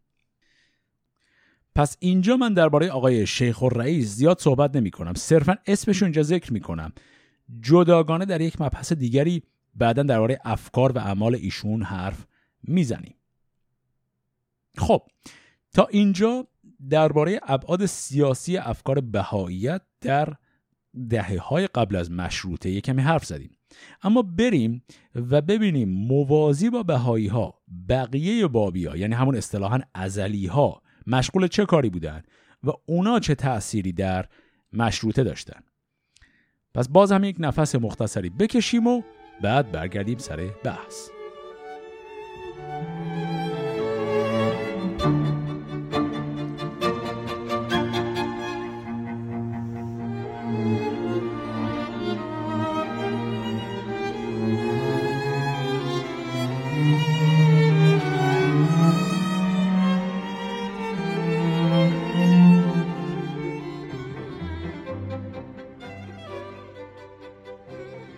اینجا من چند بار گفتم که بخش خیلی بزرگتری از جامعه بابی ایران پیرو بهاءالله شدن تا پیرو صبح ازل. اما بیایم ما یک تخمین آماری هم از این داشته باشیم که برامون ملموستر بشه. دو تا تخمین مختلف رو می‌خوام اینجا ذکر کنم. یکی در سال 1887 میلادی معادل با 1265 هجری شمسی لورد کورزان که در اون زمان سفیر انگلیس در ایران بود. ایشون تخمینی زده بود که تعداد بهایی های ایران رو حدود نیم میلیون نفر حد زده بود که رقم قابل توجهی هم است میشه در اون زمان حدود 8 درصد از کل جمعیت ایران. یه تخمین دیگه هم آقای ادوارد براون که پژوهشگر شرق شناس معروفی بوده در سال 1907 میلادی میشه معادل با 1285 هجری شمسی. ایشون تخمین زده بود که طبق این تخمین به ازای هر 100 نفر بهایی در ایران حدودا سه یا چهار نفر ازلی وجود داشت. یادمون باشه که هر دو اینا تخمینه و مطالعه دقیق آماری نیست. ولی حالا همین دوتا تخمین رو هم در کنار هم بذاریم می‌بینیم که ازلی ها بسیار کمتر از بهایی ها بودن و همیشه هم کمتر موندن. اشاره مختصری هم کردم که آقای صبح ازل مثل برادرش تعلیفات زیادی داشت و به عنوان یک رهبر دینی بیکار ننشسته بود. اما از حیث افکار سیاسی ایشون هیچ وقت چیز جدیدی ارائه نکرد. نه تنها چیز زیادی پیش نکشید بلکه اصرار و ابرام ایشون و طرفدارانش بر لزوم مبارزه مستقیم با حکومت سلطنتی قاجار باعث شد که همین رکن مبارزه به مرور زمان به تنها رکن زنده و پویای این جنبش تبدیل بشه. حالا منظورم از این حرف چیه؟ با چند تا مثال می‌خوام نشون بدم که بعد از گذشت یکی دو نسل اون چیزی که به عنوان گرایش بابی ازلی در ایران باقی موند از نظر هویت دینی عملا توخالی شده بود و تمام بحث های دینی نسل های قبلی کم کم اهمیت و ارزششون رو از دست دادن. به خصوص برای قشر تحصیل کرده و روشنفکر جدید ایرانی دیگه چیز خاصی نداشتن. به مرور زمان وقتی که به دوره مشروطه می‌رسیم گرایش ازلی اهمیتش در نوعی نگاه نمادین به مبارزه سیاسیه. یعنی تمام اون افکار بابی درباره وضعیت آخر و زمانی خلاصه میشه در یک نگاه خسمانه نسبت به نظام حاکم و دیگه بقیه اجزای اون افکار دیگه کمرنگ میشه. در حدی که چهرهای سیاسی مشروطه که بابی محسوب می شدن مثل همونایی که در ابتدای قسمت قبل گفتم اینا به نظر نمی رسید که از نظر اعتقادی و دینی علاقه به مباحث بابیه دیگه داشته بوده باشن. برای اون نسل بابی بودن به شکل خاص ازلی بودن خلاصه شده بود در اعتقاد به لزوم مبارزه با نظام حاکم. اون صحبت های آقای قدوس علیه ناصر الدین شاه در قسمت قبل رو یادتون هست؟ همون جایی که در قلعه تبرسی گیر کرده بود و به مهدی قلی میرزا می‌گفت که این سلطنت از اساس باطله و باید سرنگون شه و این چیزا. اون صحبت ها رو بگیرید. بقیه ارکان اعتقادیش مثل اعتقاد به قائمیت و این چیزا رو بذارید کنار. چکیده دیدگاه مشروط خواهان بابی نه بهایی بابی ازلی چون این چیزی بود. حالا بیایم و همین رو با مثال ببینیم. اگر بخوایم از روشنفکران سیاسی ازلی مهمترین هاشون رو انتخاب کنیم احتمالا یه جایی در بالای این فهرست باید اسم میرزا آقاخان کرمانی رو بگذاریم. میرزا آقاخان کرمانی چهره خیلی خاص و عجیبی بود. ایشون در سالهای جوانی گرایش های صوفیانه و عرفانی داشت. بعد در سفرهایی که به عثمانی کرد با صبح ازل و پیروانش آشنا شد. در نهایت با دختر آقای صبح ازل ازدواج کرد و داماد صبح ازل شد. تا چند سال ایشون یکی از مبلغین جدی آین بیان بود که همون بابی ازلی باشه. در حدی که ایشون با یکی دیگه از روشنفکران زمان خودش به نام شیخ احمد روحی که با جناقش هم بود اینا با هم یک کتاب نوشتن به اسم هشت بهشت که این کتاب یک اثر تبلیغی هست در دفاع از ارکان اعتقادی ازلی. خلاصه ایشون در بخشی از مسیر بلوغ فکریش به عنوان یک روشن فکر آتشی مزاج ایرانی چند سالی کاملا غرق در آین بابی بود تا بالاخره بعد از یه مدتی کلا سیر میشه از این جریان و از این دین خارج میشه. مهمترین آثارش رو ایشون در سالهای بعد از خروج از بابیه می‌نویسه. وقتی که دیگه کلا وارد الهاد شده یعنی از اسلام عادی که خب خیلی وقت بود خارج شده بود. حالا از گزینه های دیگه مثل بابی هم خسته میشه و کلا خودش رو ملحد و مخالف هر گونه دین در تمام اشکال و شعونش می‌دونه.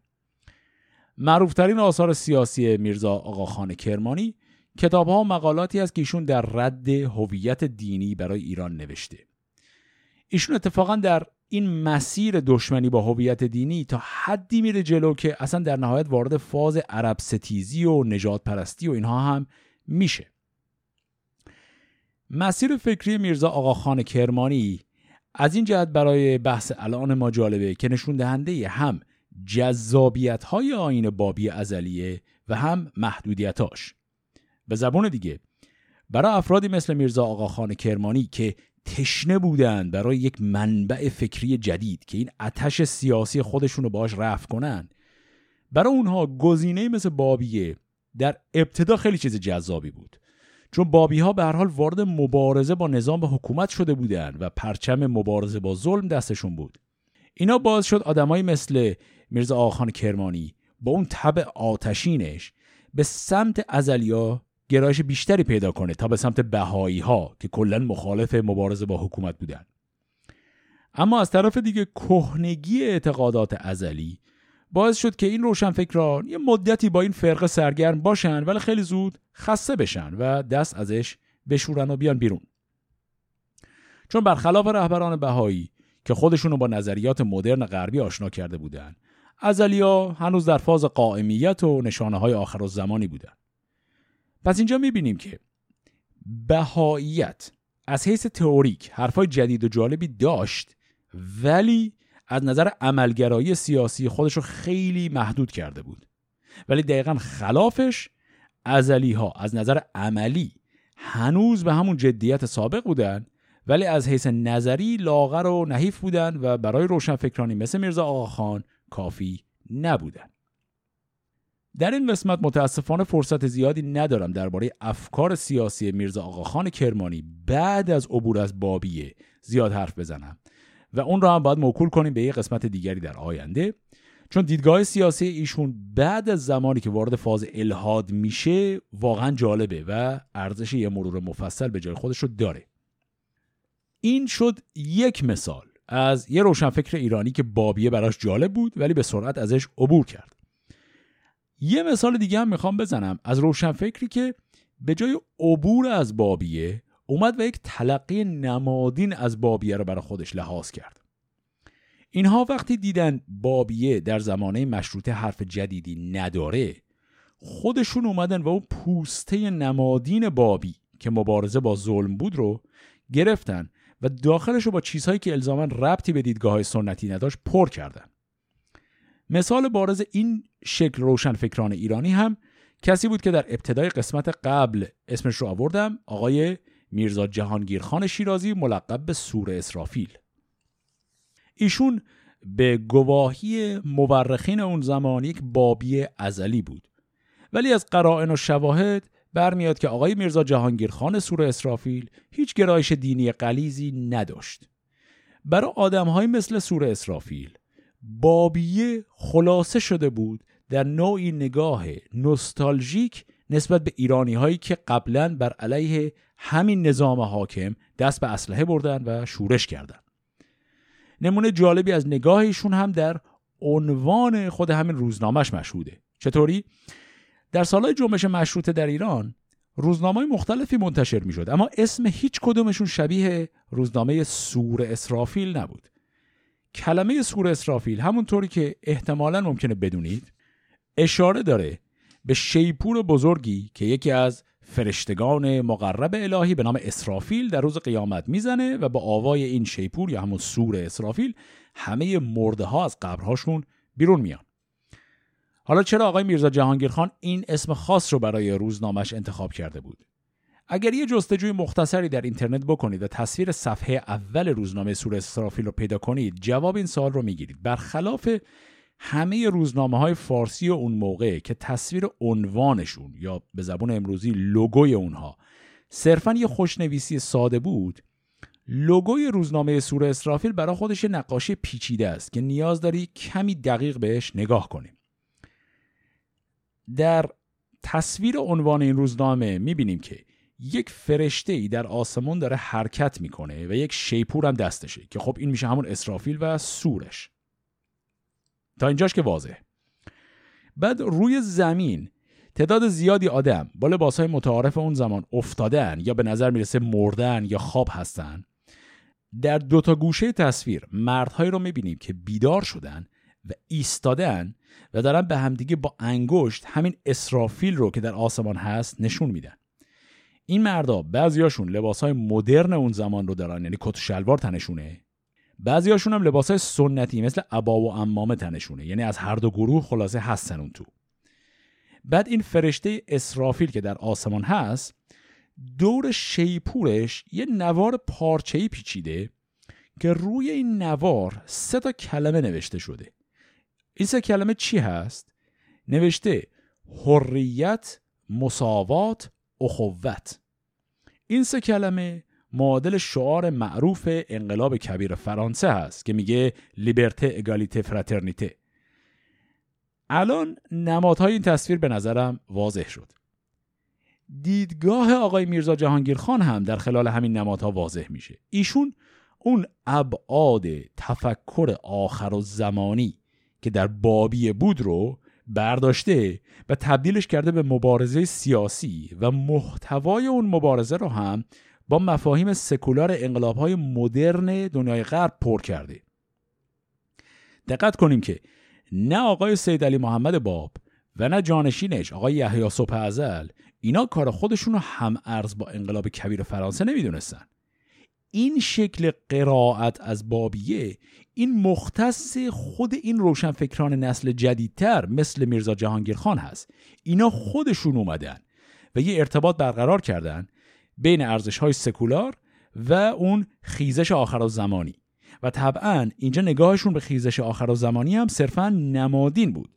برخلاف باب و اعضای گروه حروف هی این نسل جدید اینا فکر نمی‌کردن که واقعا در عصر ظهور هستن و روز قیامت نزدیکه. بلکه روز قیامت براشون نمادی شده بود از زمانی که ایرانیان باید از خواب سیاسی بیدار شن و ارزش های جهان غرب رو بپذیرن. پس با این دو مثال می‌بینیم که بابی های ازلی اگرچه از رهبران دینی خودشون هیچ تغذیه فکری مناسبی برای وضع سیاسی ایران مدرن دریافت نکردن ولی در نهایت به اشکال مختلف در جنبش مشروطه حضور داشتن. این را اگر بگذاریم در کنار نقش تئوریک رهبران بهایی به خصوص عبدالبها پسر بهاءالله می‌تونیم به تصویر جامعی برسیم از مسیری که بابیه در بازه حدود نیم قرن طی می‌کنه. در قسمت قبل گفتم که گسترش ناگهانی بابیه تا حدی ناشی از احساس سرخوردگی ایرانی ها در برخورد با استعمار غرب بود. و همینطور دیدیم که بابی ها خیلی سریع وارد گفتمان انقلابی سیاسی شدند ولی سرکوب شدیدی که دیدن باز شد مجبور به پوست اندازی بشن.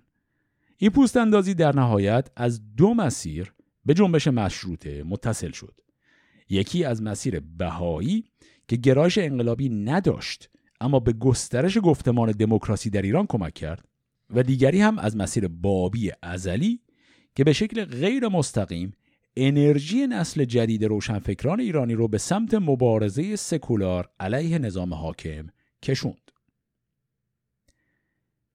اینجا می‌خوام یه نقب مختصر به بحث دیگری هم بزنم و این قسمت رو تمام کنم. در انتهای قسمت قبل کمی صحبت کردم درباره مهمترین چهره زن در میان نسل اول بابی ها که همون خانم طاهره قررت العین بود.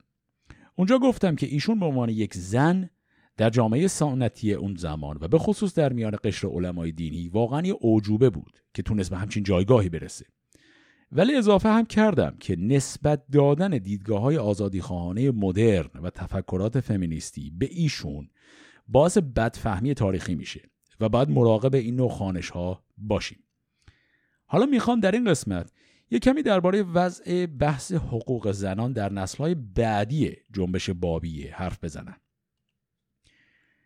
وقتی دیدگاه های عبدالبها درباره تقلید از نظام های سیاسی غربی رو خوندیم این سوال هم مطرح میشه که ایشون به بحث حقوق زنان که برسه بازم پیروی همین تقلیدها هست یا نه؟ جواب مثبته ولی با تخفیف. اگه انتظار داریم که برای رهبران دینی ایرانی حتی اونایی که مثل عبدالبها همه عمرشون در تبعید بودن چیزی مثل حقوق زن یه چیز بدیهی و واضح باشه باید ارز کنم که یه کمی از واقعیت دوره. به حال هنوز خیلی فاصله داریم تا به بحث های مدرن حقوق زن برسیم. اما در قیاس با زمانه خودش رهبران بهایی نسبت به ابعاد زندگی زنان از عرف جامعه ایران پیشروتر بودند. مثلا در بحث مربوط به تحصیل زنان در میان چهرهای بابی و بهایی این حرف مرور زمان پا گرفت که دختر باید اجازه داشته باشه مدرسه بره و باسواد بشه. در این میان زنان برجسته بهایی هم کم نبودن که اینا از همین آزادی های خیلی مختصری که توی اون زمان بهشون داده می‌شد نهایت استفاده رو می‌کردن تا برای خودشون نقش بزرگتری در اجتماع درست کنند. یکی از این زنان فردی بود به نام اسمت خانم تائره تاهره نه تائره کلمه تائر به معنای پرنده. اسمت خانم دختر یکی از خانواده های اشرافی تهران بود. پدر و مادر ایشون خودشون بابی نبودن. ایشون رو در همون نوجوانی به عقد نائب نسقچی دربار ناصرالدین شاه در میارن. این نسقچی هم اگه نمی‌دونید یعنی چی؟ نسقچی به زبان ساده یعنی چماقدار دربار. اسمت در سالهای جوانی تحت تاثیر داییش که از هند اومده بود و اونجا در جامعه بهایی بمبئی زندگی کرده بود ایشون هم خودش به دین بهایی وارد میشه. وقتی که شوهرش خبردار میشه که خب گفتیم شوهرش هم شغلش چماقداری بود دیگه این شوهر ایشون رو چند بار به شدت کتک می‌زنه. شانسی که خانم اسمت خانم میاره این بود که شوهرش خیلی ازش بزرگتر بود و چند سال بعد این شوهر میمیره. اسمت خانم هم بعد از مرگ شوهر آزادانه در جامعه بهایی های تهران مشغول فعالیت های مدنی میشه. ایشون چون از یک خانواده اشرافی اومده بود سواد خوبی هم داشت و شاعرم بود. اصلا این کلمه تائره رو ایشون به عنوان تخلص شعری برای خودش انتخاب کرده بود. از غذا اشعارش خیلی بدم نیستن. نشون دهنده یک قریحه ادبی خوبی هن. یه دانش ادبی مقبولی هم معلوم ایشون داشته. اسمت خانم در سالهای قبل از انقلاب مشروطه یکی از مهمترین چهره های حقوق زنان بوده. ایشون از معدود کسانی بود که اصرار داشت مجالس بهایی ها تفکیک جنسی نداشته باشه و زنان و مردانه جدا نشن. طبعا خب همه جامعه بهایی هم از این نظرات خیلی خوششون نمی اومد ولی اسمت خانم چون در جوانی اون کتک اصلی رو از چماقدار خورده بوده در سالهای بعد دیگه خیلی پوست کلفتر از این حرفا بوده که اخم مردان جامعه بهایی روی افکار و اعمالش تأثیری بذاره اسمت خانم نه تنها یکی از مبارزین جدی حق آموزش زنان بود بلکه یکی از اولین زنان ایرانی بود که به رفع هجاب زن به طور جدی فکر می‌کرد. البته شرایط ایران طبعا در وضعی نبود که بحث آزادی پوشش رو بشه به سادگی در فضای عمومی مطرح کرد. ولی حداقل یک مثال داریم از کتاب سفرنامه یک نویسنده آمریکایی که در ابتدای قرن بیستم یعنی در همون سالهای انقلاب مشروطه به ایران آمده بود و ادعا کرد که وقتی به خانه اسمت خانم رفته بود ایشون بدون هجاب از مهماناش پذیرایی می‌کرد و حدودا 20 تا مهمان مرد و 12 تا مهمان زن اونجا بودن که بین این مهمانهای پرده ای بود. ولی خود اسمت خانم بدون هجاب بین دو طرف می‌رفت و میومد و از مهمانها پذیرایی می‌کرد. این نویسنده آمریکایی در خاطراتش میگه که چون مهمان خارجی مثل خودش در جمع بودن اسمت خانم به زنایی که پشت پرده بودن اصرار می‌کنه که پرده رو کنار بزنن و بیهجاب با بقیه مردان در مجلس بشینن.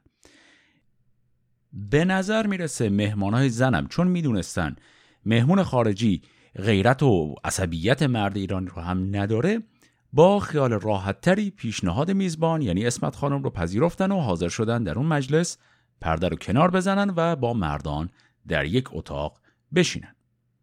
این صرفا یک مثال بود از تلاش های اسمت خانم تایره برای باز کردن فضای برابری زنان و مردان در جامعه بهاییان تهران.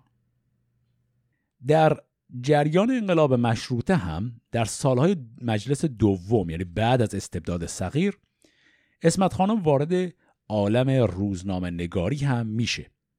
در یکی از روزنامه های چپگرای اون سالها به نام روزنامه ایران نو اسمت خانم تائره مجموع مقالاتی نوشت درباره نیاز به آزادی آموزش زنان. این مقالات تحت عنوان مکتوبات خانم دانشمند منتشر می شد.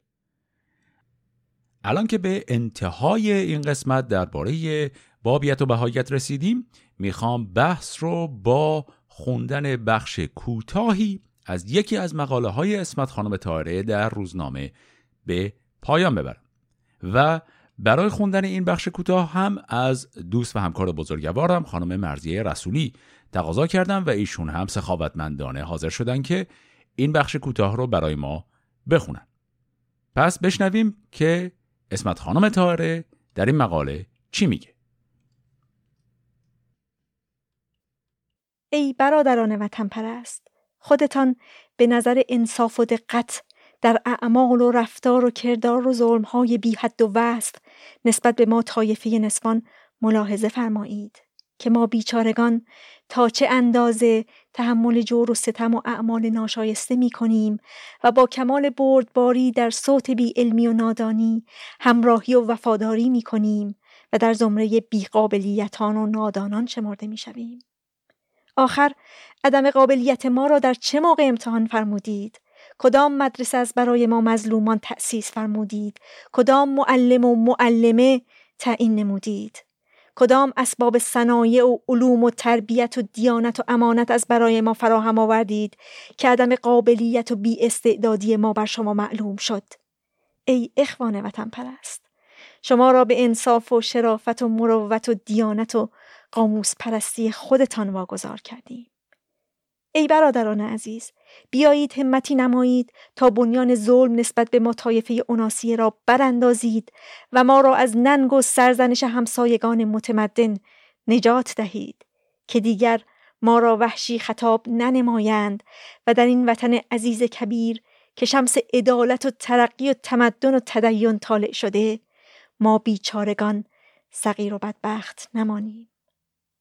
ای خواهران عزیز و ای مظلومان وطن از خواب قفلت بیدار شوید. چشم بصیرت بکشایید و مقام خود را بشناسید تا از ورطه حلاکت و زلالت و بدبختی رهایی جویید. به هوش آیید و نظر نمایید که نوع شما در تمام عالم دارای صنایع و علوم و کسب و هنر و دیانت و امانت و صداقت و راستی و درستی و اسمت و افت و تدین شده. آیا پارچه های خوشرنگ متعدده تا جامعه انسان نشود قدر و منزلتی دارد؟ لا والله. ملاحظه فرمایید که سنگ های قیمتی یعنی جواهرات جمادی بیش نیستند. علت عزت و قیمت آنها متصل شدن به انسان است. پس باید از فروعات صرف نظر کرده به اصول بپردازیم. یعنی بکوشیم تا به اخلاق و صفات انسانی متصف شویم و از تمام شعونات ظاهره مبرا گردیم. زیرا انقریب دست ندامت و حسرت بر سر خواهیم زد و خواهیم گفت ای دل به هرزه دانش و دینت ز دست رفت. سرمایه داشتی و نکردی کفایتی. امضا خادمه وطن عزیز تائره به پایان قسمت سوم ماجرای مشروطه رسیدیم. مثل قسمت های قبل اگر علاقه دارید منابع این قسمت رو مطالعه کنید این منابع رو در یادداشت های زیر این قسمت فهرست کردم. در اینجا یک مرور مختصری می کنم روی مطالبی که نقل قول مستقیم کردم. متنی که از زبان بهاءالله درباره خاطراتش از خوندن قزوه بنی قریزه بود از کتاب ماعده آسمانی جلد هفت اثر عبدالحمید اشراق خاوری. بخشهایی از نامه خطاب به ناصر شاه از کتاب لوح مبارک سلطان ایران اثر بهاءالله.